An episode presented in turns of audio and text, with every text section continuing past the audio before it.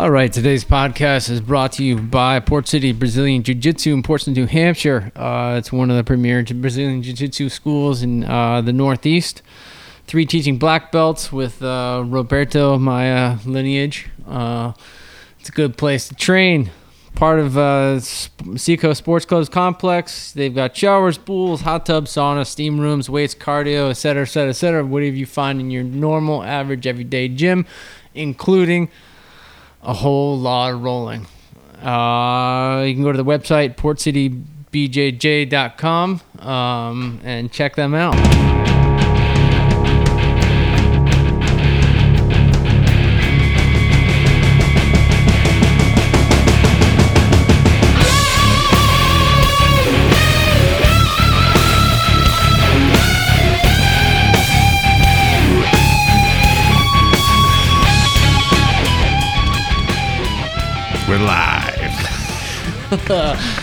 Uh, welcome back to Sharp Iron Society. With Derek and Scott today, we are sitting down with.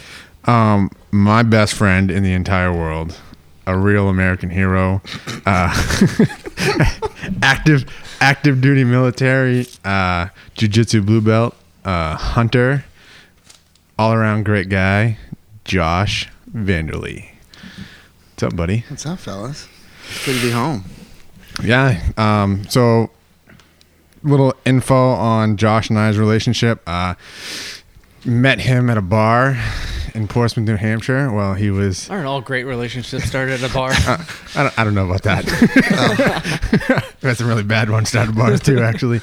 Um, so I met him at a bar in Portsmouth while he was uh, stationed here in this area. Um, you're in the Navy. I am. I'm a Navy corpsman. 15 years and counting. um, career military. Uh, and he was interested in jujitsu, so he came in and, and started doing jujitsu with us, and we just struck up, you know, a good relationship, and been uh, best friends ever since. Well, you yelled at me my first day because, because slamming bodies isn't allowed, and I didn't know. I thought I would like to consider myself pretty alpha, and I was in there getting s- savagely molested by smaller men, and I couldn't handle it, and so I just Hulk smashed somebody, and then you barked at me. And I was like, "Who the fuck is this guy?" And they're like, "Oh, he owns the place." so choke slamming's not okay? No, No. Okay. No. I got choked uh, by the same collar choke like five times in a row, and I couldn't figure out I was getting choked by my fucking pajamas. So yeah, he picked some kid up and slammed him on his back, and I gave him the what for about not doing that. And uh, Which he didn't have to because the kid choked me instantly after I did it. well, I kind of had to because he was just gonna keep slamming people. Look at him. Mind you, at the time he didn't have this sweet mustache he's got going on, so everyone took him a little more seriously. That thing is pretty burly. It's rant. My wife hates it. Hates it. yeah, they say something about it like gets up their nose and they're kissing them and all that stuff, and yeah. I don't listen to my wife enough to know what she's talking about when that happens. uh, yeah, so ever since then, you know, um, Well, Abe had pestered me over and over and over and over about coming down. I was like, all right, fuck it, I'll go. right, uh, yeah, and here he is. You know, how Back long? in the woods in New Hampshire. right, how long have we been friends now? What, how what year was that? How many years ago was It's that? got to be uh, over three years ago. Yeah. you know, well, how long you've been? Well, the other thing about Josh is Josh is um, so committed to his military career that um, while he was here in New Hampshire, he got married to a resident of New Hampshire, and then got stationed back in California. So um, he moved all the way back to California, away from his wife and, and new family, um, to continue. Uh, serving our country. Um, and that's something I want to talk about more in depth, like what the choices were and why he made that choice. I mean, he's told me, but you know, I think it's something to be, you know, uh, aware of that people do this stuff all the time. Um, but you've been there for almost two, right? Uh, a year and a half. Right. A little over a year and a half. So Right I know. I a year and a half. remember we were in the old building when you started doing jujitsu in the in the mill. Yeah. So that was uh, four years ago. So I see. I feel like we've been friends now for over five years. Like, Uh, no, because I didn't move to New Hampshire until March of 11. So could have been friends in a past life. Like I'm starting to believe in that shit. For sure. What, what do you, so what do you what do you think we were doing in our past life that made us friends? Uh, probably same bullshit we do now. Uh, yeah. So, um, So you're home visiting. Right? Yeah, You're home I am. visiting. Two And weeks, uh, just for the holidays. Um, it's tough. It is, but we both made me and Rand both made the the decision that because I wanted to get out. I can, I don't want to say I'm over it.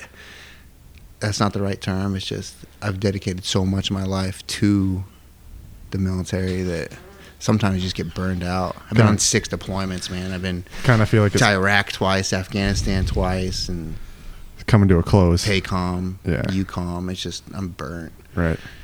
But then I'm at my over 15 years now, and I'm less than five years from a pension, and I'll retire at 38, It's crazy. and then go get a job that's actually going to require me to interact with normal people. I have to be I have to be PC and Right. shit like that.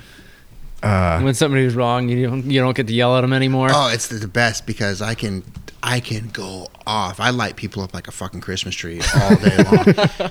and just you dumb motherfucker, you stupid fuck, this how get people get killed, you cunty fuck. Get out of here. And Rand's like, Oh, I wish I could talk to people like that at work. I'm like, yeah, it's pretty sweet. uh, so what do you do exact? I mean, I know that a lot of what of are you doing right now? Like, what do you? So- yeah. My career started as uh, infantry corpsman. Just uh, I was in I joined the Navy in 2000. I uh, did the typical corpsman pipeline, if you will.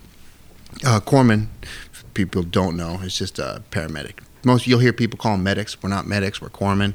It's our thing because we're attached to the Marine Corps, the Fleet Marine Force. And uh, so I went boot camp, hospital corpsman A school, and then field medical service school, and I got sent straight to the infantry. And it was just like feed me to the fucking wolves. I didn't know I just didn't know as, just as reference a timeline, how long does that usually take? Shit, I hadn't even been in a year yet by the time I hit my first infantry battalion. Jesus. Yeah, so about ten months, and uh, so I went to uh, First Battalion Seventh Marines, was stationed twenty nine Palms, and then I was there not very long, and they're like, "Hey, we need corpsmen at second but second Battalion Seventh Marines. And so I went with them. Went to Company G, the gunfighters, Golf gunfighters. That's where my heart is, man.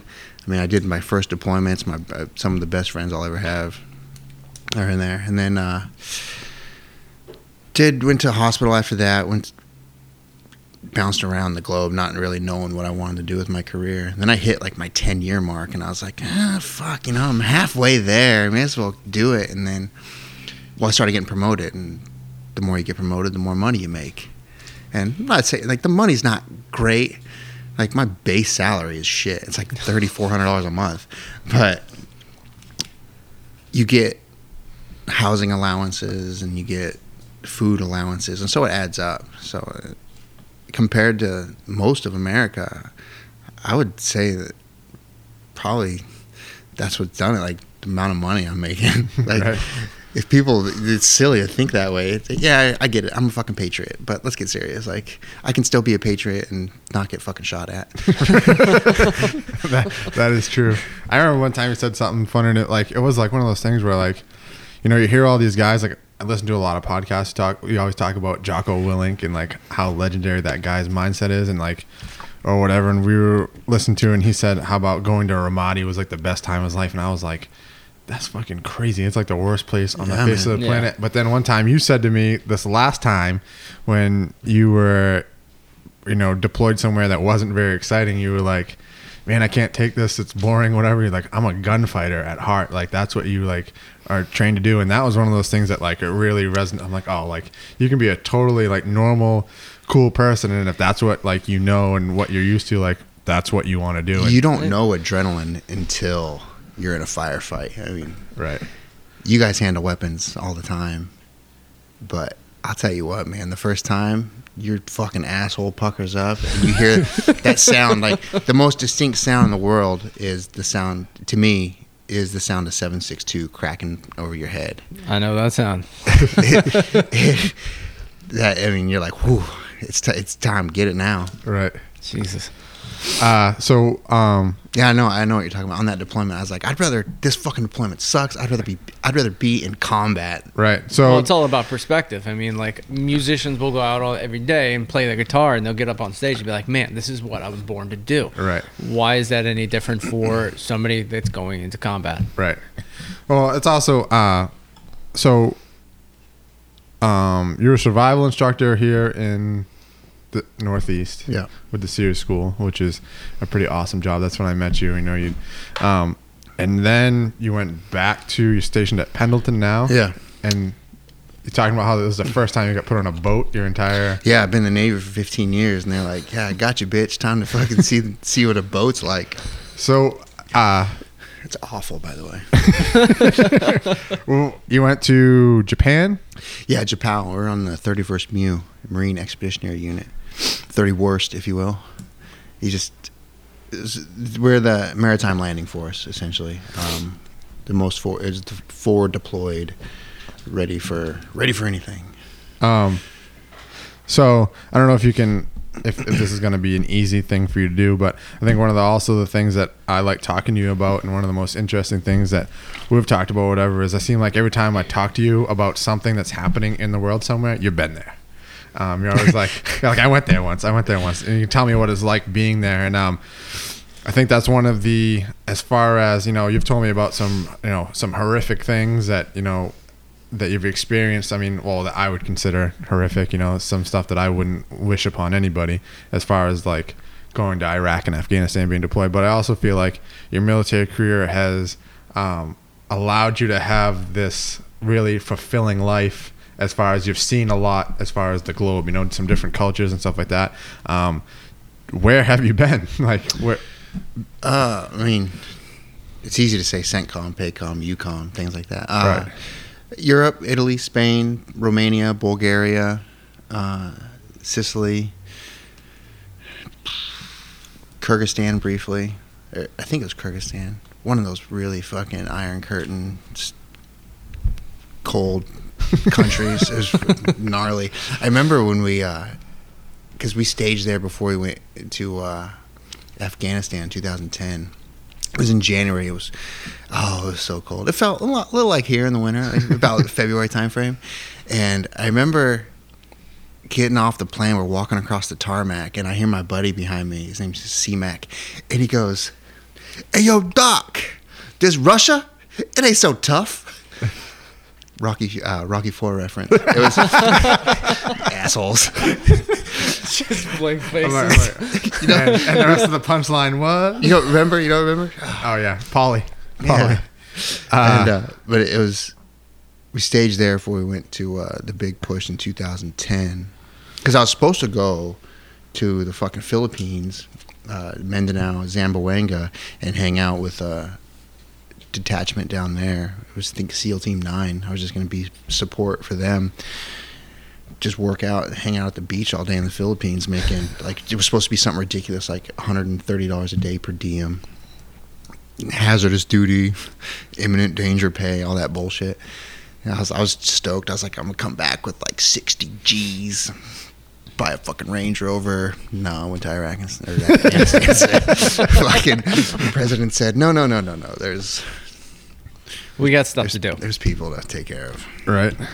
But it's, it's fun. Uh, going back to the infantry as a, as a unit leader now is different. It was different. Um, I'm not a platoon corpsman anymore, so I went back as the senior medical department representative for enlisted, and so now I have 60 fucking kids, man, kids, 19 years old, but born in the 90s, kids, and uh, like freshmen.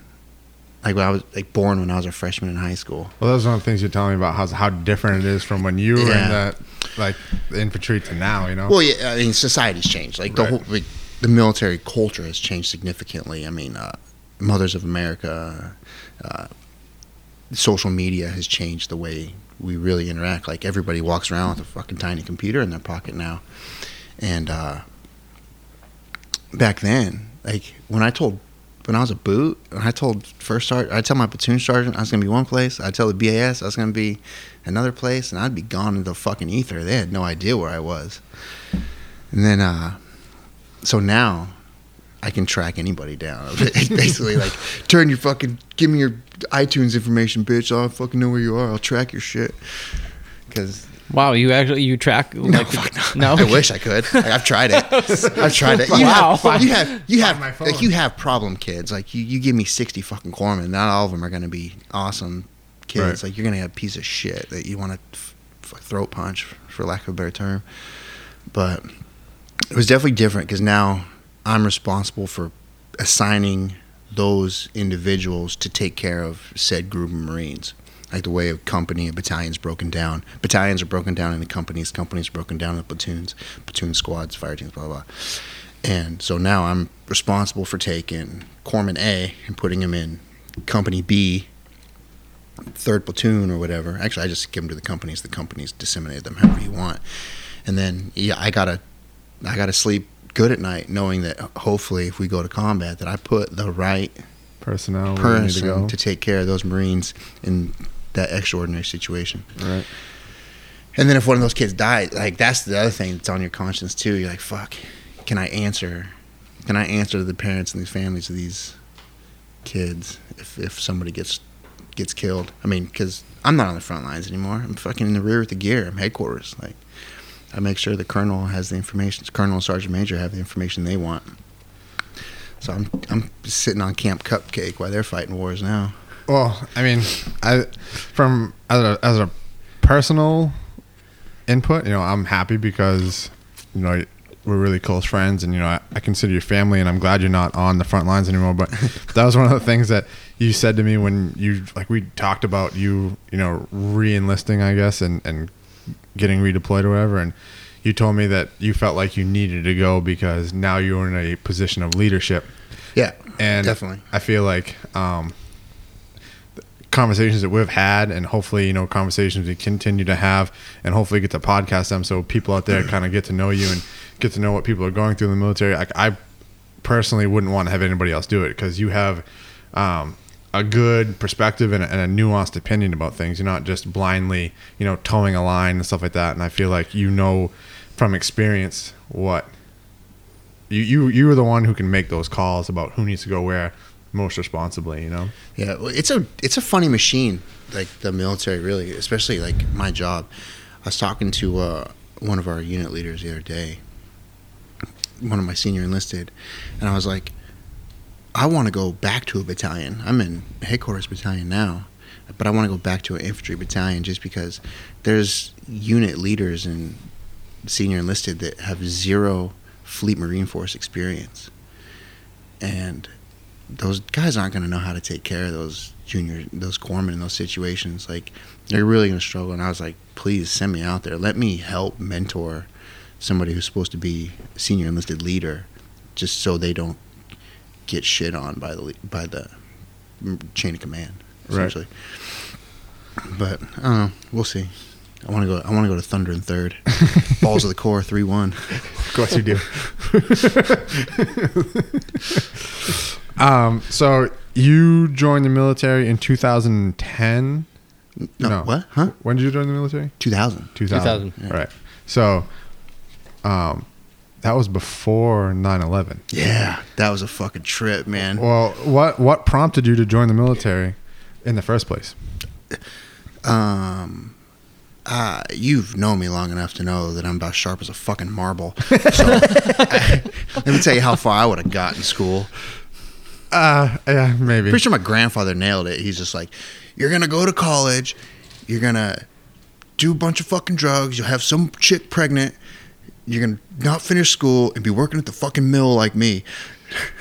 So I was like, yeah, So you just felt Not like, for you. Right. yeah. Was like, "Eh, Thanks. Thanks for the vote of confidence, Grandpa. yeah. Good talk, old man. So that explains why you were like you you were you were in for a year and all of a sudden went into combat. Um, So- just 2000. I well, mean, I knew like I, I was always interested in medicine. I really was. Like I uh when I was in high school, I took uh, sports medicine classes at the college and stuff like that. I was like, I want to be a physical therapist. I want to do this and that, blah, blah, blah. And then I joined the military because a fucking recruiter duped me. He didn't really dupe me. Like I was gonna join the military, but I, I'm not gonna lie. I tried to go to the fucking Air Force because eh, it's a little easier. Shit's easier over there. I mean, but looking back now, I made the best decision of my life becoming a corpsman. I mean, we're the most decorated rate in the Navy. I mean, more Medal of Honors, Bronze Stars, Navy Crosses, Silver Stars, and any other uh, corps in the military. I also feel like it was one of the best decisions of your life too, because you have. I mean, after everything that's going on in your life, you live a pretty hectic life now. You don't live, you know, that that standard lifestyle as everybody else, but you're in a really good position. I feel. You know what I mean? Like you're you have a, a, a wife that loves you. You just bought a house here in in the seacoast, and uh, you know, it's better than going to college and doing a bunch of drugs and getting some girl pregnant. You know what I mean? Like you made it a lot. You made it pretty far. I'm really proud that I made it so far in my life without getting married. If that's if you understand, I mean, you got to understand. Just because I didn't do it young, I was able Right. to like grow up, experience life, and see what I really wanted. And now I have all these fucking kids that come to me like, "Hey, H one, uh, uh, I need to take leave as I'm getting married." I'm like, "What do you mean getting married? You were fucking left and right swiping Tinder two days ago. Right. The fuck you mean? You, oh, I met this girl at Stagecoach, and you But I love her. I love her, and I was like, what? I, you can't tell them no. Like Right. you can't tell these kids no. Like Right. you just try to offer them as much counseling as you want. And I, I tell them all the time, I'm like, just fucking wait. I waited till I was 32, bro. Right. Do that. Well, that's like we have, uh, and there are also kids that like we have. Um, so Like we're telling Jeffrey, Jeffrey. right. Well, we that's what I was going to bring up. Is like we have kids that train at the academy at uh, Port City BJJ who are in college, and um, you know they're ma- talking about making all these commitments, and you know um, we'll get to talk about this one kid that um, you know Looks like a fucking underwear model. But I'd like to get all three of them to sit down because they all have, I'm, you know, I feel like anybody who does jujitsu kind of has a different perspective. I know like jujitsu is like the lens that I see life through, and uh, these kids are picking up that lens a lot earlier than I did. But even with all that, they're still picking up, they're making commitments for the near future that I'm like, no, like. Go live out of a backpack and make mistakes Yeah. and, and figure out what you want out of life. You know, you're young enough where you can recover. You can blow all your money. You can have bad credit or whatever, and then decide what you want to do Live paycheck 30. to paycheck like I did for the first, I don't know, 14 years of my career. Until you got married and you decided you couldn't do that anymore. Until I had to grow up. But yeah, I'm like, go. Like, I think that's one thing, um, and it may be jujitsu's fault because you learn how to commit to something if you want to be good at it. But I'm like, you need to not, no, don't do that. Don't like take risks. You know, get out there and get out of your comfort zone and whatever. And I Well, feel like that's that's also something I'm really envious about you. Is you, you, you, we. And I feel like there's a lot. That's a military trait too. Is like. We can go anywhere, and you can make friends with anybody. You can yeah, talk to definitely. whoever, whatever. Rand, I, I, you've told me this. Rand told me this. Like I can go. Like that's how I met Abe. That's how I met people. I just go sit at the bar and be a dude drinking beer at a bar watching the game, and I can strike up a conversation with anybody. Right. And I've seen it firsthand. I'm like, what the fuck are you talking to this guy for? I'm like, you see what he's wearing? And you're like, oh, no, he's cool. I'm like, all right, if you're cool, you say so, dude. Well, I also have a savage next to me in case he tries any fucking anything silly. I'm like, oh, maybe you don't know my friend, the darkness. He's my dark passenger. I didn't, I didn't give myself that nickname just to let you guys know. Sure you did. No, it's um, no, the re- military's been very rewarding, but I'm definitely ready to move on, move Right. home, and be with here with my friends and my Second family. part of your life. Yeah, man. I mean, I, I'll still be young. I'll be 38, and I'll get a pension. I mean, however little it is, it still it'll cover my mortgage. That's what's important. right. That'll cover the mortgage. Then I'll do whatever to make ends meet. I also, I mean, I don't know about Josh because Josh has a lot of cool things and likes to buy cool things. Like, Well, that got fucking. I got the reins pulled back on me. but I feel like at this point in my life, I'm trying to downsize so much. Like, uh, I want such a life I know you're always posting those tiny house shit. Right. Well, I want I want such I want such low life overhead that any amount of money is fuck you money. Like I Yeah. can like ha- if I don't want to do something, I don't have to do it because oh I need to pay the bills. You know what I mean? That's what that's where I'm trying to go in my life, and that, that ties back to the things I was talking about with with the guys, those young kids at the academy. Is I don't I just kind of figured out in my 30s what kind of life I want to lead. You know what I mean? I want I want to do stuff and not have stuff, and I feel like you know, that's where I want to go in my life. And at 38, you've done a bunch of stuff and you've seen a bunch of stuff. You kind of know what you want out of life and you're going to get a pension so that if you wanted to, you could still live that life because of the military. Yeah, I'm definitely banking on. I just want. I definitely want shit to be simpler, Right. and it can be. And once I, uh, the being a geographical bachelor Right. is r- really tough because I have I have expenses and I wouldn't n- normally have. Like, I have a mortgage here, but I'm paying rent there. Mm. I drive so far to work. I had to buy a commuter car, Mm. and like, it's not that I drive so far to work. It's just I didn't. You know how much I love the Jeep. Like, Right. I don't want to break it any more than I have to. right. that fucking money pit. Right. But Yeah. Um, so 9/11 happens. so I will never. I think anybody who is old enough to understand 9/11 will never forget where they were when it happened. I would like. Absolutely. I can yeah, I can I- tell you where I was for sure. I was. We are training. Oh, Golf gunfighters in the middle of the Mojave Desert in 29 Palms, range 410 Alpha, and we're just we just uh, woken up for the morning because we're West Coast. This is all happening out, out here. We're on the West Coast. Like sun just come up. Um, I remember seeing the battalion commander, his Hummer, just ripping across the fucking desert towards our our pause. And uh, we're a bunch of fucking dumbass Marines. There's just like sitting around, waking up, rolling stuff in our sleeping bags into our bivvies and what have you. And uh, he gets out with Sergeant Major, but Sergeant Major was driving, and everybody was like, "Why the fuck is Sergeant Major driving? Sergeant Major's old as fuck. He doesn't drive. That's what he has a Lance Corporal for."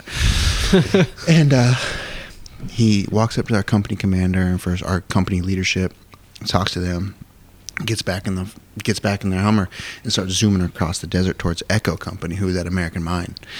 And uh, we get school circle. I'm sure you've heard the term. Hey, school circle around me. And then we school circle around uh, the company leadership, and he's like, "There's been a terrorist attack on the World Trade Centers and the and, and the Pentagon."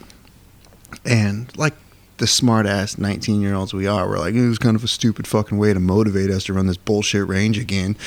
Because those of you listening who know what range 400 is, there's a f- few far between that know, but there, it's probably about a mile long, and you're just running across the desert with live ammunition as a platoon, shooting pop up targets until you get to the objective, and you clear the objective with uh, heavy machine gun fire and uh, shoulder launched rockets, small rockets. You say stupid. AT-4s. I say that sounds awesome. Yeah, that's because you haven't had to do it a thousand fucking times in the Mojave Desert. Like, that's what people want to say. It's the Mojave Desert. It's called a fucking desert for a reason. It's a million degrees.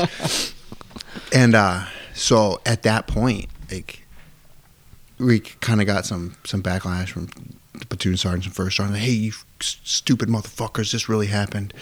Blah blah blah. And we were the air contingency battalion at the time, so we packed our bags, had to hike all the way back to Mainside. It was about 11 miles across the desert. We get back to Mainside, we pack our, keep our gear packed, issue our weapons, and we're locked down to base for, for like 96 hours. Locked down, couldn't go anywhere. The guys that lived in housing could go home to their families, but everybody else, we sat there and sat there and sat there and waited for like, what are we doing? Like, nobody believed it. Nobody believed it. Like, we didn't have, like, there were cell phones back then. Right. I didn't get my first cell phone until 2004. Right. Yeah, and like everybody, like I was one of the only dudes that didn't have one. We came when I came back from uh, Fallujah in 04, That's when I, like everybody was like, "Are you gonna get a phone, man?" I'm like, "Yeah, fuck it, I'll get a phone." Right. That's when I bought my first. That was still phone. the days of like the flip phone. It wasn't even a flip phone. It, actually, it sort of looked like this. It had a lot of buttons Right. and uh, Yeah. T-Mobile. T-Mobile works. So you guys got No locked down and no TV. Oh yeah, we had Oh. TV and phones, like people calling their families, and that was was weird. It was like uh, the company commander and first sergeant XO, like the officers all had cell phones, and they took them to the field, and uh, they said, if you are from New York City or DC or have family that work in the World Trade Centers or the Pentagon, call your family right now. And that's what motherfuckers were like, huh? That really did happen. Like if they're letting you like use a cell phone in the field, like that shit happened. Jesus. and uh, so we just hiked back. Cause I joined before the war. Like I never thought we'd go to fucking war. Like oh, whatever. I was Right. 19, 18 years old. Like whatever. I'm gonna the military. Woo! I'm gonna see the world. Yeah, I saw the world. right? One part of it. Um, so I I mean I can remember where I was when I was um when when 9/11 happened I was a little younger than all you guys. I was uh, a junior in high school Toddler. when it happened. That's right. Don't forget it. uh, and I remember from, I mean, Scott can chime in and, and give some insight on this. And, uh, but I, I remember it was like so unknown whether it was a terrorist attack or not. They were so quick to, or they weren't quick to call it a terrorist attack. There was a, you know, I, I don't, I don't even remember. I mean, I was a dumb, you know, 17 year old or whatever, or 16 year old when it happened, you know, didn't really know anything about the world and probably wasn't paying attention that much. I was like, oh, I get to go home early from school. Awesome. yeah. Um, but I feel like, I mean, even just like the thing that happened in San Bernardino, it was kind of the same. Like, they didn't want to call it a terrorist attack right away Yeah. for the media. Like, That's 30 minutes from where I live now. that's crazy, man. We can talk about that too. That's nuts. But um, when you, I don't know how to. Did they like? Did they just come right out and say to you guys it was a terrorist attack? They knew right. I immediately assumed it. Like Right. we're just like, oh, fucking terrorists at it again. Like I don't think they knew it was uh, Al Qaeda, Taliban, or Bin Laden, or whoever they tried to pin it on, or whoever they government, whatever title they want to put on the people that did it. I, Right. I don't know if they knew that, but they just knew it, it's terrorism, Right. regardless of who it was. I think Right. it was, it it's was some, terrorism. Some along the lines of like the first plane went in, and then like uh, they were like, "Oh shit, what's going on here?" Yeah. And then the second one happened. Then they were like, "Crap, this is a terrorist attack. This is this is legitimately like like a war on America." Right. Um, no, I mean I remember being downtown Boston, Copley Square, and like looking up at the tall buildings. I'm like, "Oh." Crap! Son of a like, bitch. uh, that, to get out of this town, I gotta take the subway. This is not a good idea. right. Can I get a boat? Right. Right. Yeah, man. So. San Bernardino is 30 minutes from Yeah. So, well, I live in a, a town called Wildomar. I like to call it Wild Omar. That's how it's spelled. Wild Omar. in uh, Southern California's wine country, Temecula Valley. Um, yeah, I was just north. I remember I was at work. I was on Pendleton. I was at Camp Margarita. And uh, I remember like, somebody had said something like, "You see what happened in San Bernardino?" I was like, "No, what fucking happened in San Bernardino?" Like, yo, they shot up some fucking some building. I was like, "Who?" And they're like, "I don't know." They, they ran. It was like two or three people fucking shot up a building. They're in a black car. They're in high speed chase. And I was like, "Why isn't the TV on? Why aren't we not watching this on the news right now?" So, given the, these, we're talking about attacks, and we've got San Bernardino and a host of others that are happening, and things are popping up all the time on the internet. Like, like, look what just happened here. Look who got arrested here. What's your, uh, I mean, given what you do, what's your opinion on what's going to happen? my opinion on what's going to happen, what I feel we need, what needs to happen. I mean, there's a rabbit hole, really. Where I am in my life and where I am in my heart, like, I would love to send First Marine Division in there and just turn those countries into a fucking smoldering ruin like we did in 03 and 04. But now, as a grown up with a family and friends. I'm like, eh, you know, maybe, maybe not. I don't want to do it. Um, I mean, all these things prompt uh, so much stuff that I'm passionate about, like gun control. I don't want, I don't want any more gun control. There already is. Like, it sucks that we have to. We live in a society where these terrorist attacks are happening, but the government wants to take the way of protecting ourselves away from us. Absolutely. That's, that's, I know It's you're not pro- right. I'm It's not sure- right. I'm sure you guys probably, hopefully, agree with me on that. Um, I mean, in California, it's so hard to get a concealed carry. But it didn't stop anything.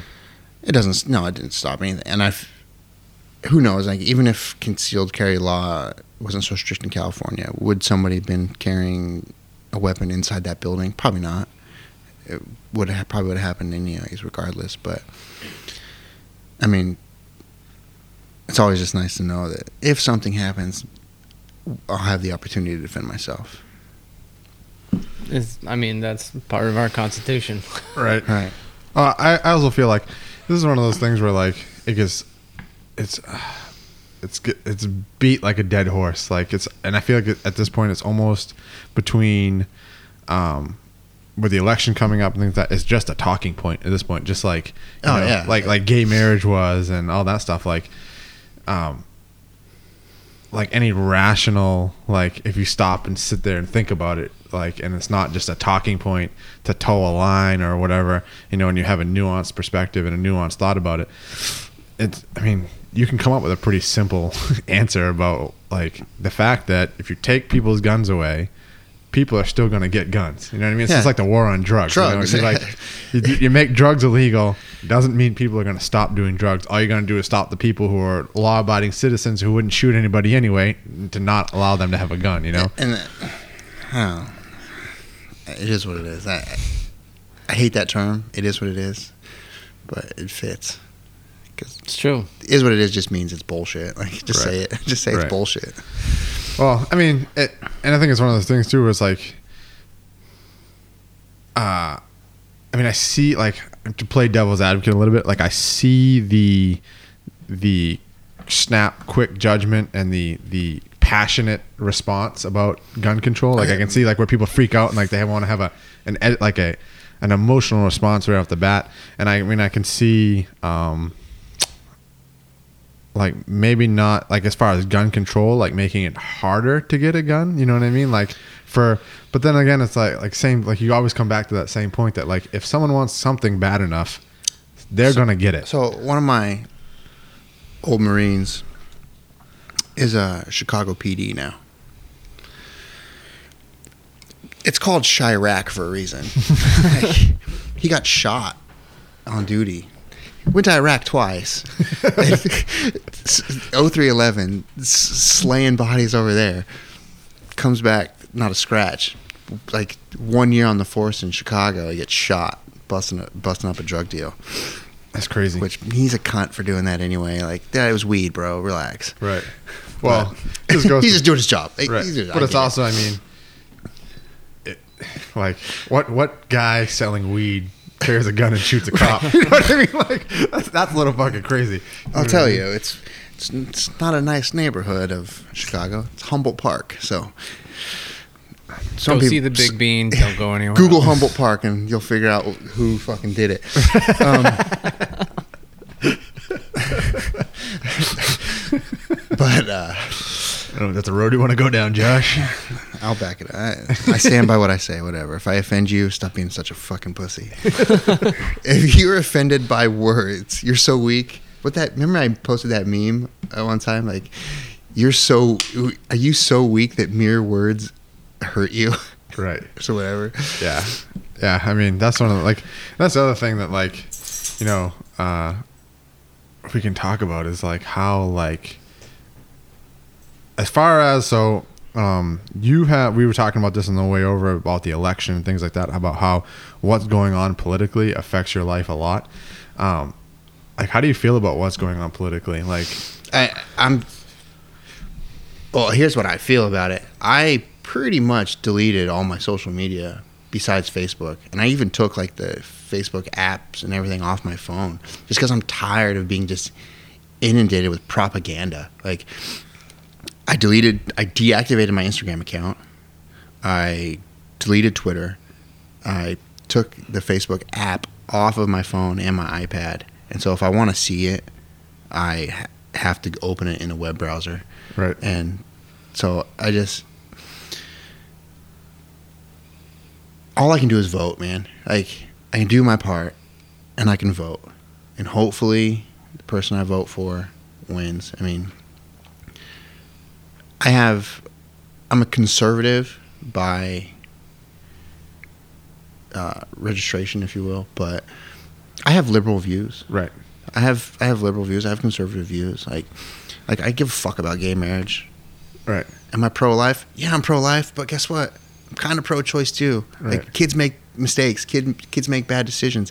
I'd rather somebody get a schmushmortion than have degenerates raise a fucking kid. Right. You know, like it's a slippery slope. But we could, I could go on for days on this. Like, Well, I think I will like. Well, and that's the thing. Like, is I feel like you know I want to play devil's advocate about so much stuff, like just to keep the conversation going. But I feel like that's kind of the way the country's going, and you guys can talk about this too. Is like, you know, as much as you get the hardcore right wing and the hardcore left wing kind of rhetoric on that social media and in the and in the news and things like that, I feel like everyone I know is kind of more in the middle you know what i mean Mhm. like everyone who everyone who i and it could be just the circles i run in and i'm not privy to what other people are doing that i don't associate with or whatever but i feel like nuanced perspective is the thing that's it's, happening One hundred percent.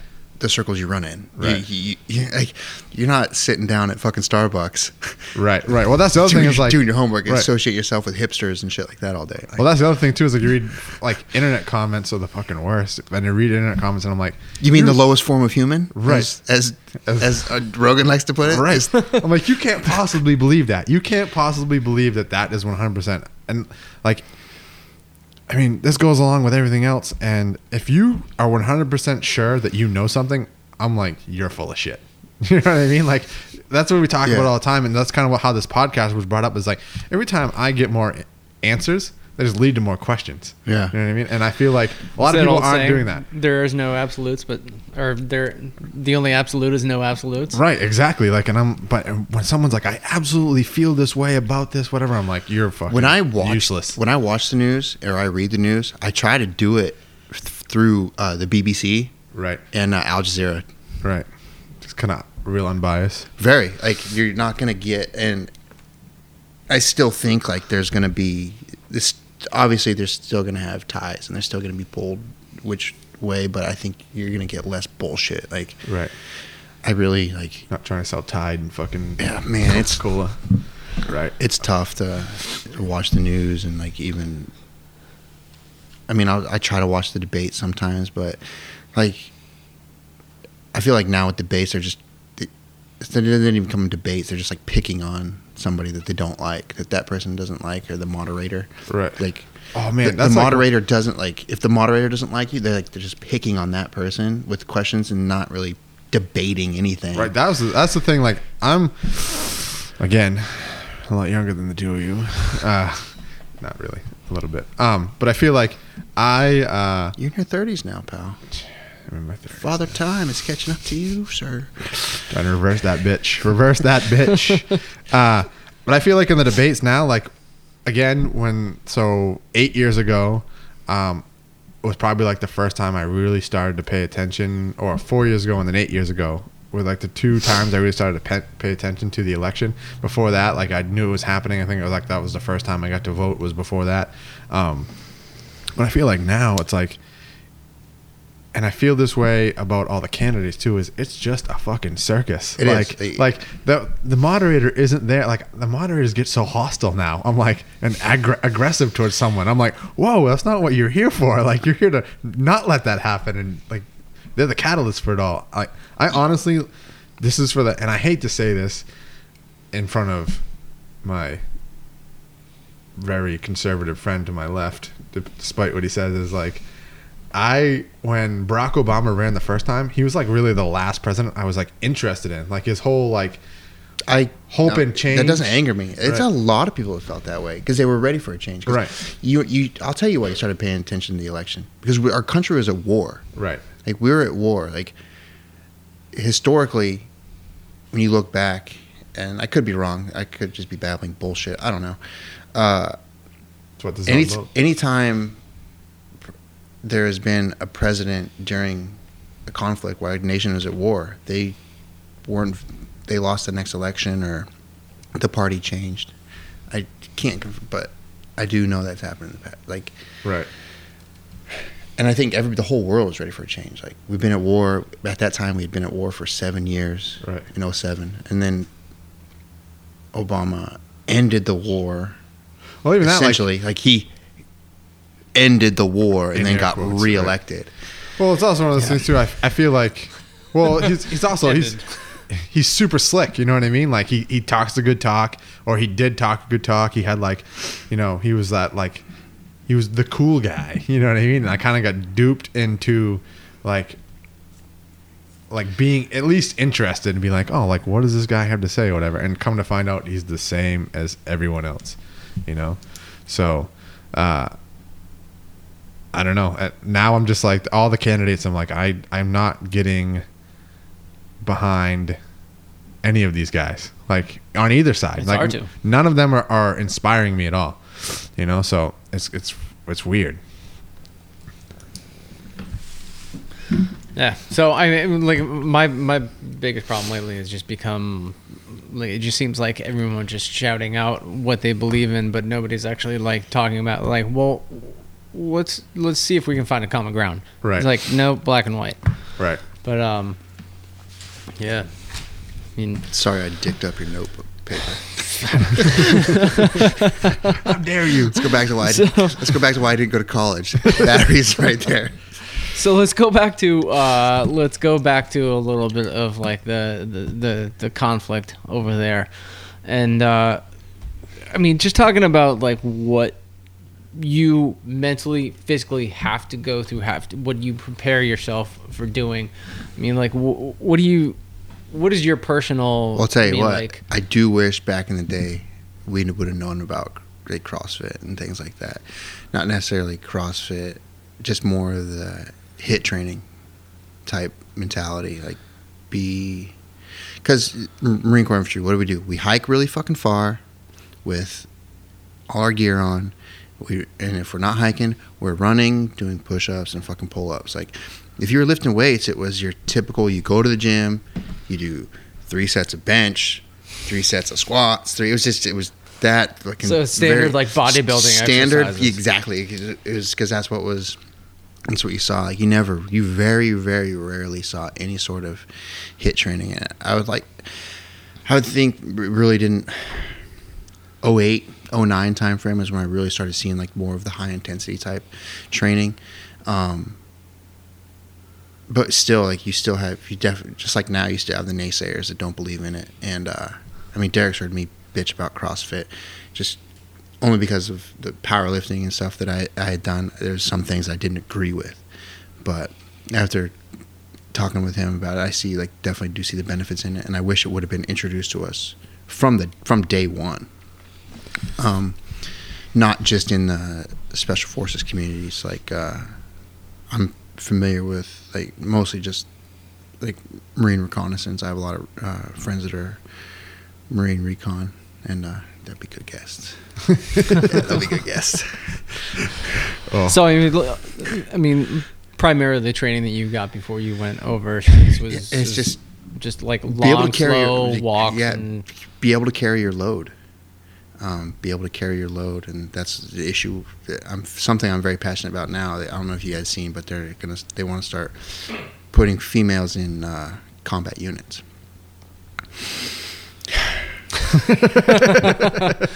Look, and I don't care how fit the woman. I don't care if it's Camille LeBlanc Bazinet. I mean, that'd be pretty sweet if she was there. But and how fit? I don't care if you're fit enough. It's no place for women. Combat units, combat in general, is no place for women. And then integrating them in with men is no. Psychologically, I think it's off. I think it'd be hell. Logistically, it'd be hell.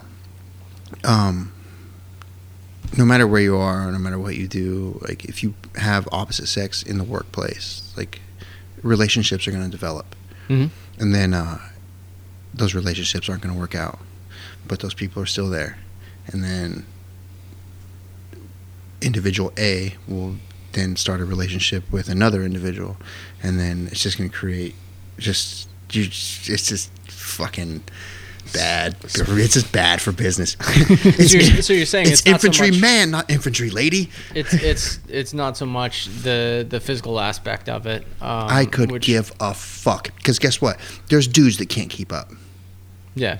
I- so, I have so you're not corpsmen that saying it's keep up. physically. It's it's a it's a psychological. thing. Psychologically, it's not a place for women. Are they tough enough? Cool. you don't you can't integrate that. And uh, here's how I explained it to Rayanne. Like when I'm a full combat load, I don't know if you'd seen my post on Facebook. Like when I'm full combat load, I'm fucking heavy. My flak jacket, my plate carrier, and my Kevlar alone probably weigh close to 50 pounds.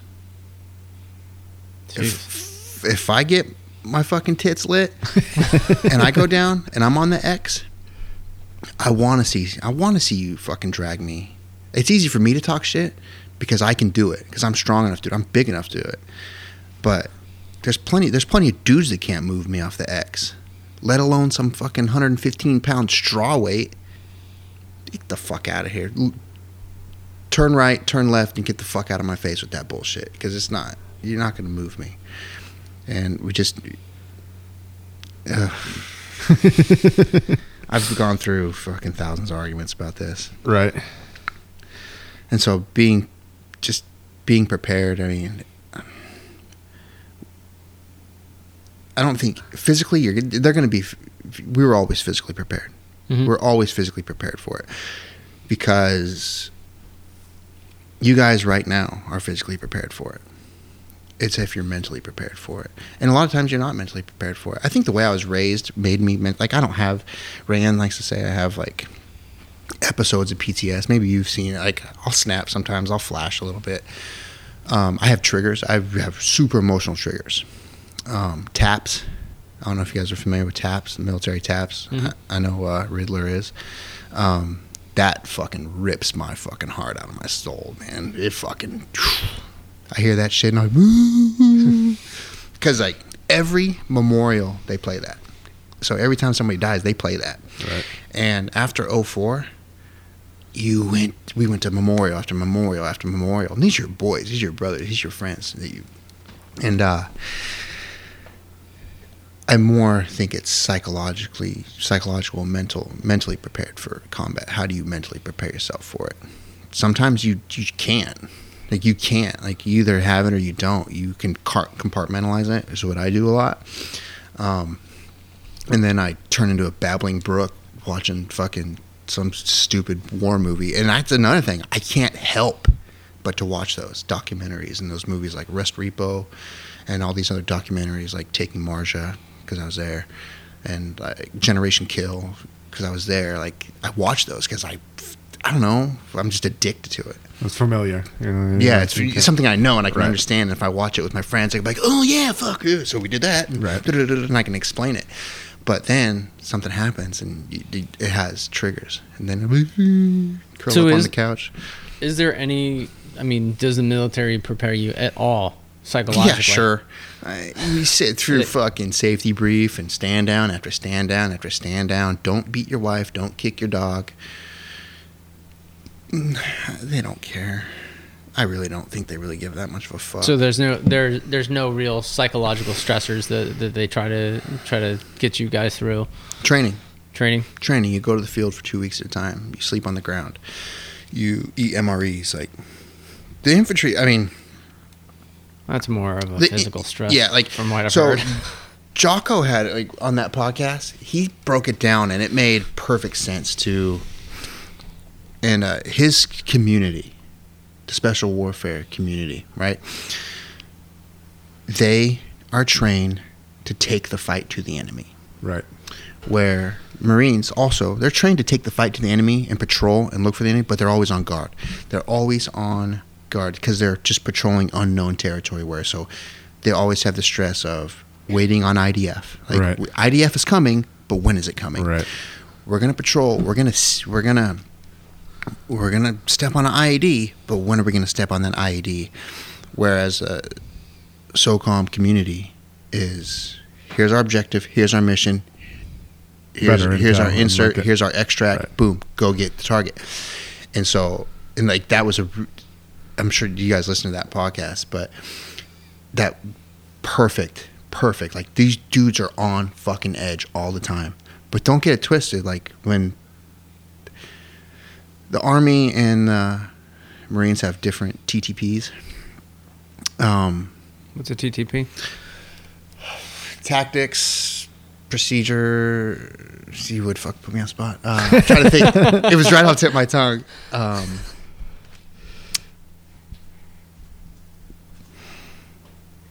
What branch are we in? I can look it up. uh, Marines, Navy, TTPs. You just put TTPs, but tactics, procedures, and plan, plans, ta- tan- tactics, plans, procedures, some shit like that. Techniques. Tech, techniques. Techniques, techniques, plans, procedures. Um, so some units are say, all right, if you get ambushed, push through the objective or push through, clear it. Where we in the infantry, like contact left. Oh, okay, dismount. We'll put these motherfucking vehicles in park, and we get out and poof, storm the objective. That is that becomes the objective, like because the mission is the type of patrol. Is it a security patrol? Is it a patrol to contact? Like whatever the mission, whatever that type of patrol is. But it's just patrolling. But you're always waiting for something to happen instead of going to find something to make happen. Make sense? Yeah, I mean, it's, it sounds like you guys would just would put yourselves out there, You have wait to. for contact, and then That's it. after That's what you're doing. You're essentially baiting. We're here, bitch. Let's play. Like essentially what it is. with ducks. Speaking of duck hunting, Uh, yeah, we can. We, some good duck hunting stories we could talk about for sure. Um, Oh, so cold. uh, so, um, kind of talked about, you know, there's not a lot of psychological preparation for war. You know, you can sit here. It's funny. We, like you can kind of pontificate and wax on poetically about the history of war and what goes on, but you never really know until you get there. It seems like you know, like the situation always changes. Whatever. But like, well, the situation changes greatly. Like so, when the war first started, it was shoot to kill, like, and then it became win the hearts and minds, and then it became like. Uh, rules of engagement changed Right. tremendously to, to to a point where it put a lot of people in danger. Right. Um, so you talked about the like the fact that there was um, pretty basic um, physical preparation. Um, kind of alluded to the fact that that's changed over the years. Like, what do you guys do now? Like, well, um, now yeah, have you incorporated anything? Oh anything? man, so the we're not allowed to call it CrossFit. God damn you, Greg Glassman. so, well, it, it's what it is. Like, Insert just call branding it, now. Call it what the fuck it is. Like, maybe it started. Maybe it- maybe he changed the name for his marketing, but it's high intensity interval training.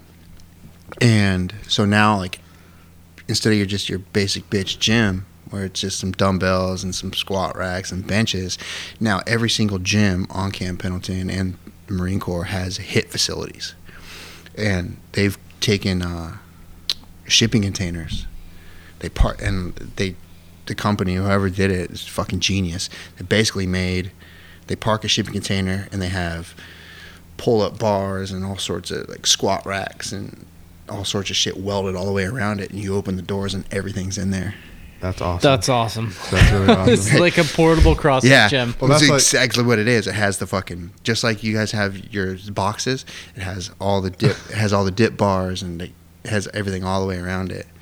And uh, then you open the doors and it's, it's just bumper plates and That's like, barbells. Have you ever, ever heard the whole stories about um, San Francisco Cro- CrossFit? Like they were in a parking lot, same thing, and he just rented a shipping container and kept all the stuff in there. He had to bring it out, like Kelly Starrett. That's like his thing. Like they were like number ten affiliated CrossFit gym in the world at the time, but they were like just shipping containers full of shit and then bring it out and then work on Mhm. the parking lot and put, Put it it back. all away. You know what I mean? So it's kind of like we need to do that. Let's get a shipping container and fill it full of shit. fucking genius. That's It's awesome. Genius. And so now every every camp, every camp on Pendleton. So it's it's Camp Pendleton, and Camp Pendleton is broken up into smaller camps. Right.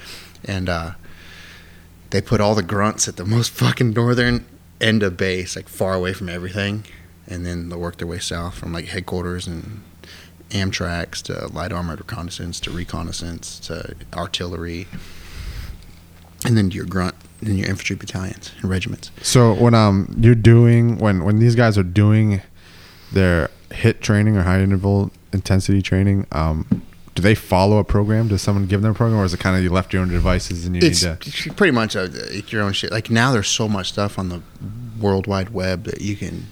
What's today's workout? Like I do that Soflete stuff all That's the awesome. time. Yeah. That's hard stuff. I've looked It's at a lot. awful. Of, that's the- why I can't walk. I that's why I can't walk. I did it. So I did squats. I did whatever their Monday workout was. It involved fucking squats, and then I did Wednesday. I did deadlifts. I did eight sets of eight deadlifts and bench, and then Thursday I knew I wasn't gonna have any place to do squats. Saturday, so I did a squat workout Thursday, and my legs were not ready for it. Like I, I tapped out at 3:35. I was like, I'm fucking done. Whatever. This is stupid.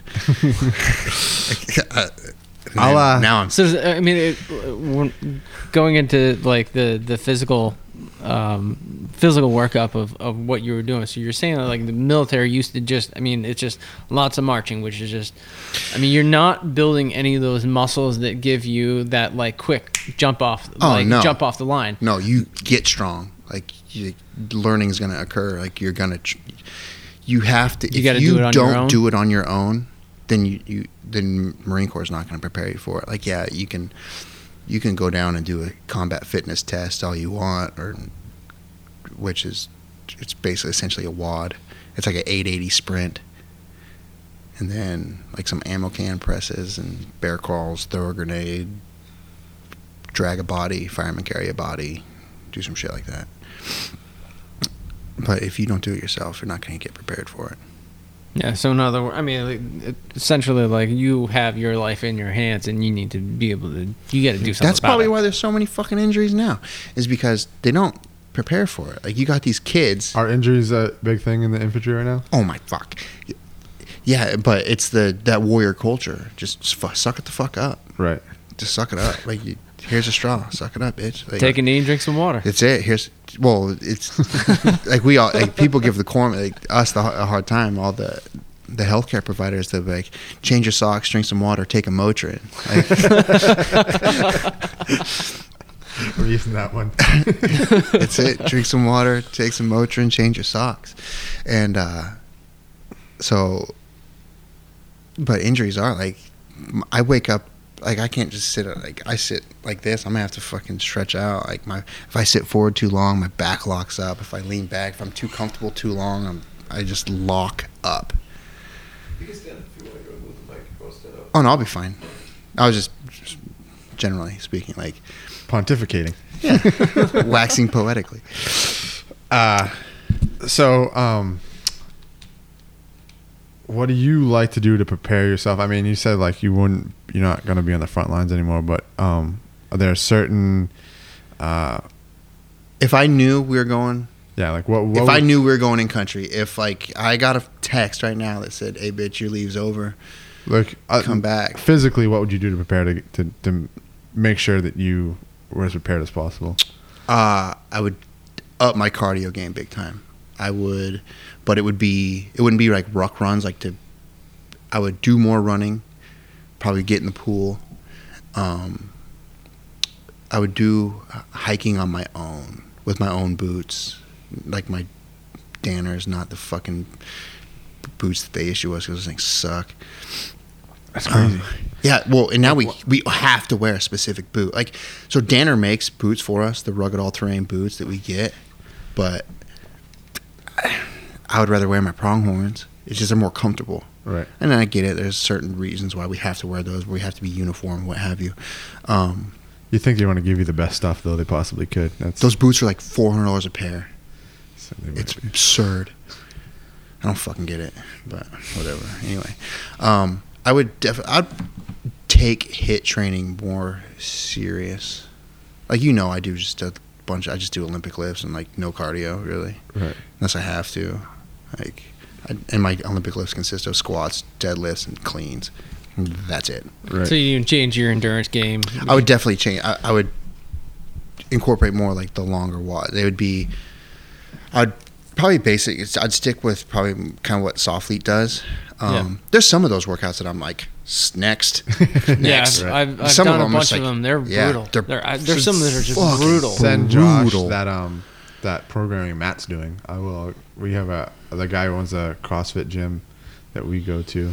Um, that Scott teaches that he just like redid like his programming with this other guy, and it's some intense shit. You know what I mean? Like, Yeah, I mean, you've got I'd like be two hours, two and a half hours in the gym. right? And I know you don't have that much time, but I'd be Constant work. interested to. No, to I do. I just don't want to. That's the difference. I'm fucking. I'm a geographical bachelor. If there's anything I have, it's time. I started school. That's how much fucking time I have. Um, Would you do anything about diet? My diet's actually pretty good, but I drink. I drink. I love bourbon. Nothing wrong with that. I love bourbon and I love porters and stouts. Nothing I, wrong I with recently, that. uh, I went. And, have you been to Smuttynose's new no, restaurant over here? no. You been Riddler? Yeah. Yeah. So they got. uh Yeah, it's not a bad little place, but um, they have uh, winter si- saison. How do you say it? saison? That's pretty solid. Yeah, Look but that's it. Like Look at just- you. Look at you, multicultural. Son Yeah, you know. Saison, he's, he's dropping on us. in my bastards hoodie. Rayanne doesn't like. So you always Rayanne always steals my hoodies. Right. But then she's like, "Oh, I can't wear it." I was like, "Then why'd you fucking steal it?" She's like, "Well, it says bastards on it." I'm like, well, don't fucking, don't fucking wear it. don't steal my shit. I see that. That wouldn't fly my wife because she wears a T-shirt that says "pirate as fuck" all the time. Well, she like wears them to work. I'm like, "What are you doing? right. You can't walk into the store wearing that." Right. Um. So as far as um diet goes on, so like right now you're not deployed per se. You're stationed somewhere, and you can kind of uh, you're got free range on what you want to eat and things like Mhm. that. When you are deployed and you're kind of forced to eat those MR, is there anything like? Is there anything you do to, or are you uh, able to supplement or anything like that? Bro, my sister sent me a f- 20 pound box filled with tuna. It was tuna and hot sauce for a long time in Afghanistan and Iraq. Right. Yeah, my grandfather used to send me uh, Copenhagen snuff, long cut. I just, I'd ask, they're like, what do you want? I'd be like, Copenhagen snuff, long cut, Newports, and Marlboro Reds. It's a hell of a supplement you you got there. you gotta have the Newports. The brothers love the Newports. They'd always come. They'd be like, Doc, Doc, you got any smokes? I'm like, yeah, man, I got some Marlboro Reds. I'm like, you know, I don't fuck with that white boy shit. yeah, yeah, yeah, I got some. I got, I got some Nick Nigports coming, Doc. Don't worry. it's out there. I don't give a shit. When they meet me, they'll be cool with it. they'll be like, oh, he's all right. So, uh, Love those motherfuckers, man. You so you supplement with tuna and hot sauce. Yeah.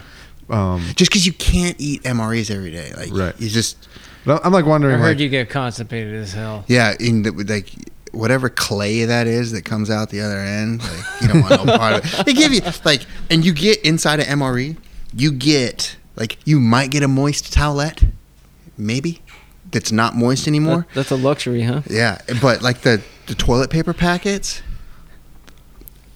are this big, like they're smaller than your that Nemo wallet that you had loaded. right. About about the size of a USB port. Yeah, they're the- one of those so little little. sticks. Yeah, they're so little. yeah, Like like ha- like this like this big right here. like half the size like of an that, iPhone. that- about that thick, about that thick, and like that, and that's what you get. I'm like, how am I supposed to take it? I'm gonna wipe my ass with this. like you come out, like it's it's no bullshit. You'll come out of the field, and your t-shirt will be missing sleeves. like all you have on, it, it's you have like a belly shirt and no sleeves. You just have enough for it to where it looks like you're wearing a t-shirt. Joe walking around like an early '80s Oh, you know how crop many- top. You know how many pairs of dirty socks I've left out in the wood in the, in the woods and desert? Just dirty socks, t-shirts, and Sacrifice a underwear. sock. Yeah, you, you have to. Sacrifices. I mean, I've done that. Fucking I mean, we uh, playing golf before. Jesus Christ! I told you we uh, Wait, whoa, whoa, whoa, stop the train. You played golf just tried it. A couple times. a couple times. He got lost. He's like, "What's this? Oh, I'll try it." I mean, I'm not. I'm not saying I'm good. And I- I have to also mention that there's two things I don't do since I have stopped drinking: golf and bowling. Because you need to be fucking drunk to be good at either of those.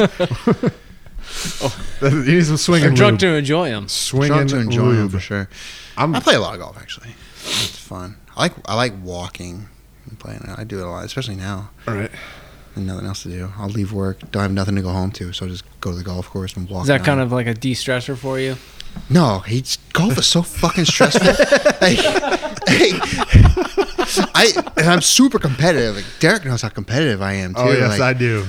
Oh god damn it, I hate fucking sucking at it. So how many clubs have you broken? I I've wrapped my putter around the golf cart one time. This might be a good segue to start talking about PTSD since he's talking about wrapping putters Oh, around golf PTSD. clubs. It's not PTSD. It's not a disorder. It's just post traumatic stress.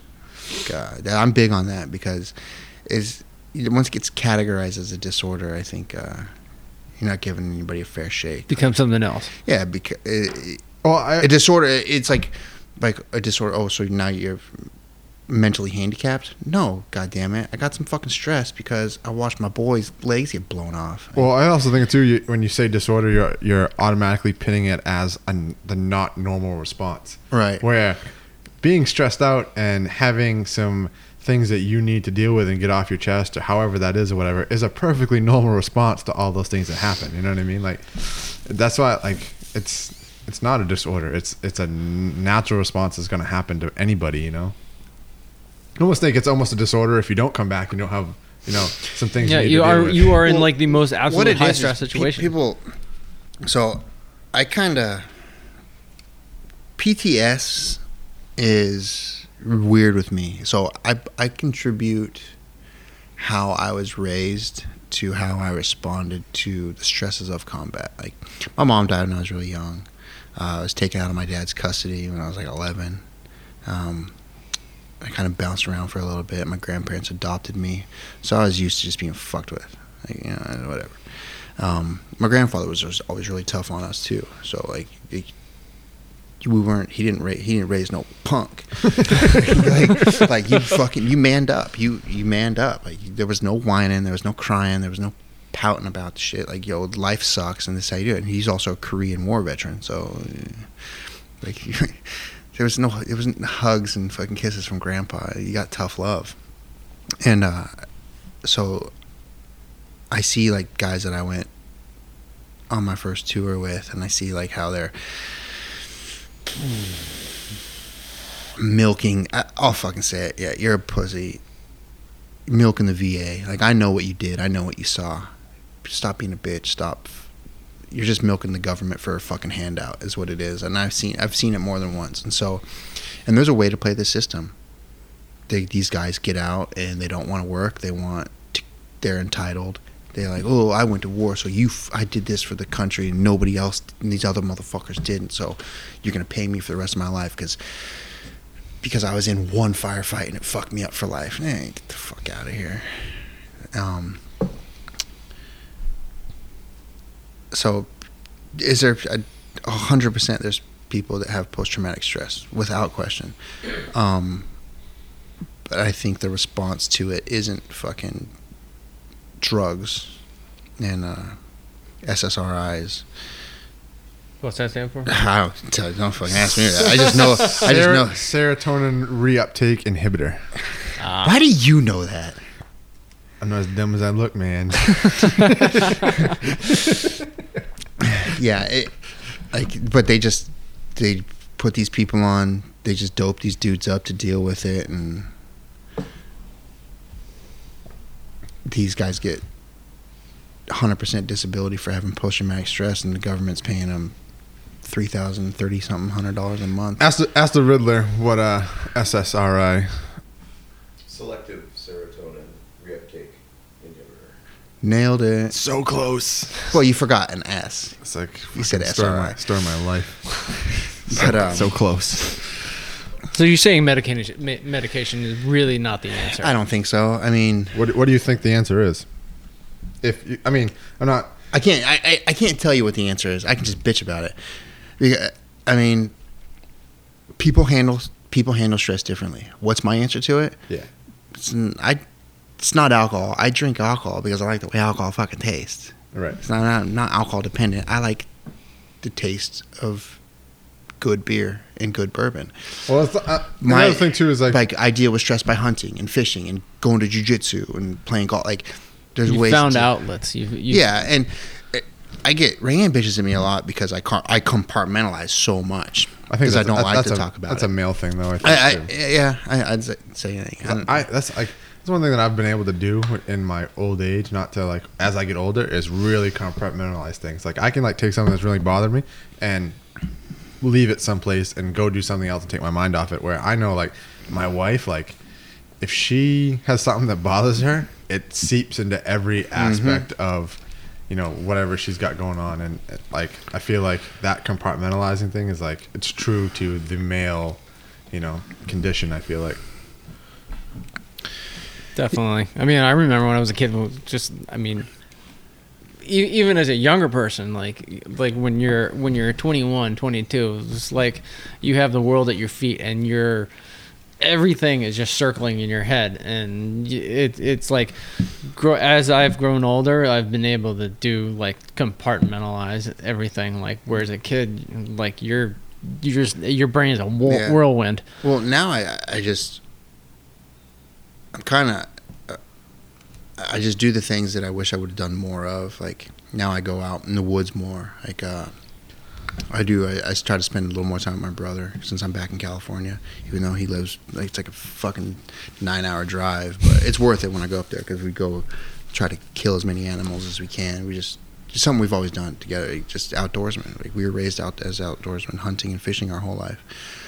And so now that I'm kind of just living the geo bachelor life, like I just go to the woods on the weekends. I'll just go up to the mountains and camp out and hang out, and that, that's what relaxes me. Shit like that. Until I think I was getting tracked by a mountain lion. Did I, did I send you those pictures? Yeah. Send a picture. So, so Josh, Dude. on a regular basis, I'll be like, I mean, there's a whatever, however many, like three or four hour time difference, whatever, and I'll be like at work, whatever, and Josh sends me a picture. Like it's this boot inside a mountain lion track, I'm like, what? Fuck that noise! Run, run! Well, like it was weird because like I uh I was tracking myself on my GPS. I went about six miles, and I found the first mountain set of mountain lion tracks. I was like, I was like, ah, fuck, because I was deer hunting. I was like, great, there's a fucking mountain lion up here. Chances are, probably not gonna be any deer up here. And the tracks were relatively fresh. And then I hiked another six miles. I found more tracks. I was like, what the fuck? I was like, this cocksucker is either following me or there's a, a lot of mountain lions, or there's more mountain lions up here. Either way, I was just like, yeah, well, fuck it, I'm done. Like after I saw like the second set of mountain lion, the first ones didn't deter him; it was the seconds. Well, I was just at that point. Well, I, fuck, by that time, I'd put like I put like 11 miles on on my legs that day up and down the hills, and I was pretty tired. And I was just like, ah, fuck it, I'm gonna go home because it's not. Ain't gonna run from that bitch. Uh, well, in California too, if you're bow hunting, you can't carry a sidearm. what? Yeah, because the game warden can't tell the difference between a fucking hole in an animal from an arrow or a gun. I don't know. It's so stupid, especially when there's no Once no again, the personal protection debate. like. Right. It's, it's, that's the thing. Like California, and California has the worst predator control. The worst predator control. Mountain lions are running fucking rampant. in Right. I just California. heard like in There's like 20 down, downtown like yeah, they're areas. in Los Angeles. That's crazy. On Camp Pendleton alone, there's 22 documented mountain lions. And you got guys sleeping out there. Oh, on a it's fucking dudes. Yeah, they're not gonna attack it. Like they know they're they're smart. They don't. They're gonna take the easy target. Right. But uh, I mean, Northern California, they have tons of mountain lions. The fucking they have control of the bears, but I think once the the limit on black bears in California for the whole year is eighteen hundred, so they can sell um, as many as many uh, bear tags as they want, but once they hit eighteen hundred, beer season bear season's done. Yeah, for that huge fucking state yeah, too. yeah. Well, it's a massive state. Yeah. Um. Yeah, man, that's that's crazy. That There's that many mountain lions. Being tracked by a mountain lion. Oh, and there's now the like the I uh, my brother was like, "Hey, I'm going hunting up in Shasta," and I just I was look just looking at uh, Department of Fish and Game online, and the first page, as soon as you open it, it talks about uh, gray wolves. And I, s- I screenshot it. I sent it to him. He's like, "Yeah, if I see a gray wolf, I'll be sure not to shoot that coyote. Get the fuck out of here." He's because those eh, I ain't fucking with wolves, man. There's just no predator control. It's, Right. it's no good. Um, so a couple things I want to touch on before we kind of wrap this up was um, I know you primarily from or or the way we got introduced to each other was because of jujitsu. Um, and we had a conversation a little while ago about how that I mean, like I talked about, it's it's the lens that I see life through at this point. Um, you know, everything that I do is kind of predicated on, you know, the fact that I went through everything that I went through in jujitsu, you know, the trials and tribulations and the people I've met and everything like that. And we talked about how those are the circles that I run in, you know. Um, how has jujitsu affected your life as far as everything, you know, like, You had given me that book because we had had this, we'd had this discussion before, right. That's what I kind of want to touch and on. And uh, well, it definitely humbled me. right.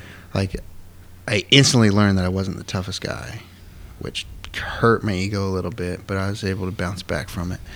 Um, but I got addicted. I didn't like not knowing that I wasn't good at something. I'm still awful at jiu-jitsu, but um, I needed it.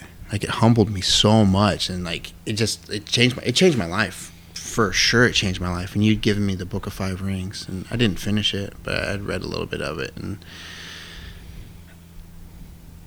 it just now like since I haven't been training much, like I have this itch, like I need it, like I need it in my life now because it, it changed my life in such a positive way when I had first started that now I have to, now I need it in my life. Like it's, for lack of a better term, it's how I center my chi sometimes. Like sometimes I need to go in there and get beat up. Right. I need fucking the Riddler to choke me out and.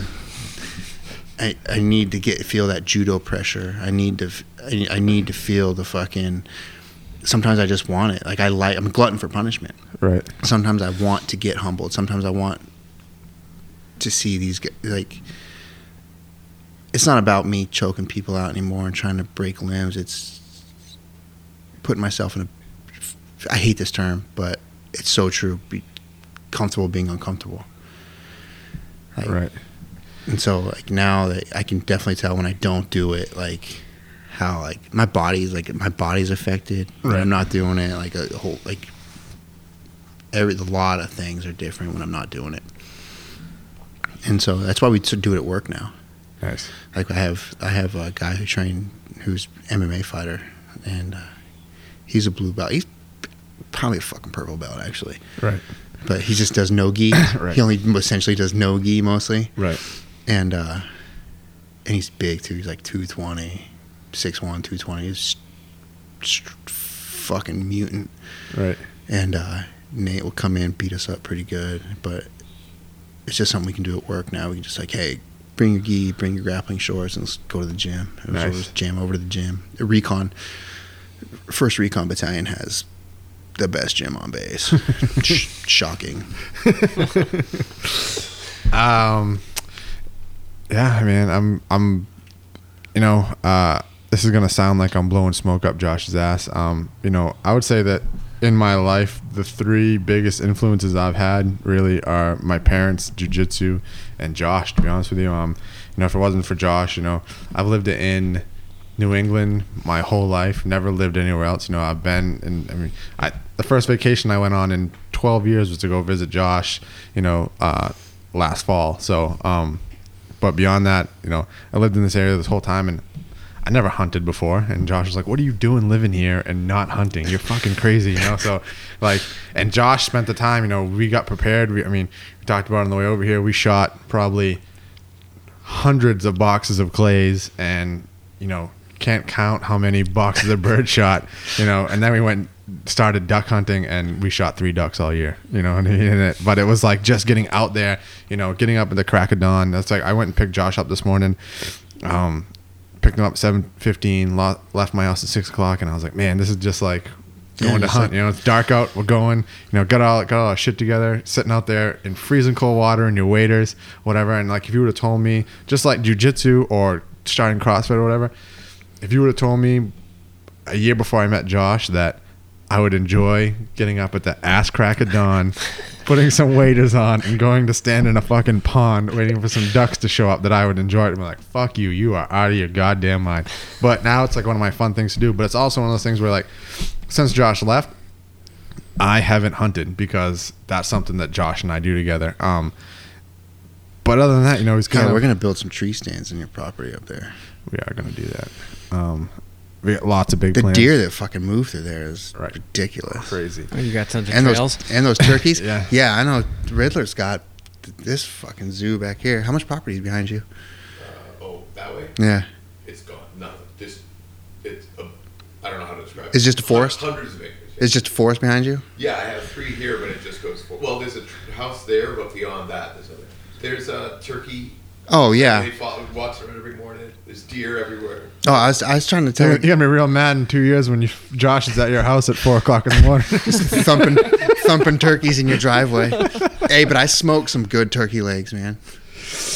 yeah. So, um, yeah. So, like I said, Josh, Josh has been a huge influence on my life. He's kind of taught me, you know, um, about different kind of, you know, it, it's gonna sound dramatic, but you know, kind of being a man. You know, um, you know, my dad and, and my family, you know, instilled that in me young, and then Dude, your fucking dad is arguably one of the manliest people I've ever met. Like, don't don't he's say like that. MacGyver. Yeah, that's true.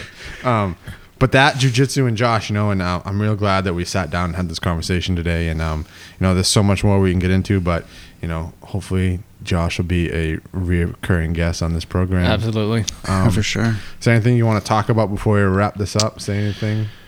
No, man, this is awesome. Um, I mean, we could just like anytime we can sit down and fucking talk about anything forever. Right. No, this is this is a good time. This is Cool. awesome. All right. Thank you. Um, Anything you have? Ask questions? Anything? No, I'm good.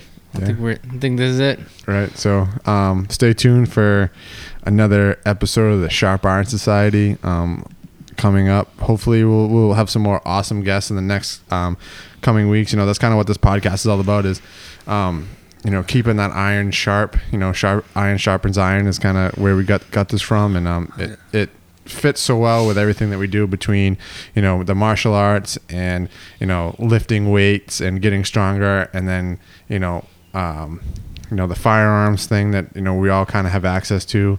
And then um, you all we all meaning Scott and I um, but then also uh, you know keeping your mind sharp and making yourself better every day. And you know um, if there's anything I can say about Josh is that he's made himself um, the best person he can be under you know some pretty harrowing circumstances from you know the way he was you know brought up losing his mom at an early age and then joining the military and and making himself the best soldier he could be and then the best person he could be and um, that's kind of what this whole podcast is all about Army has soldiers.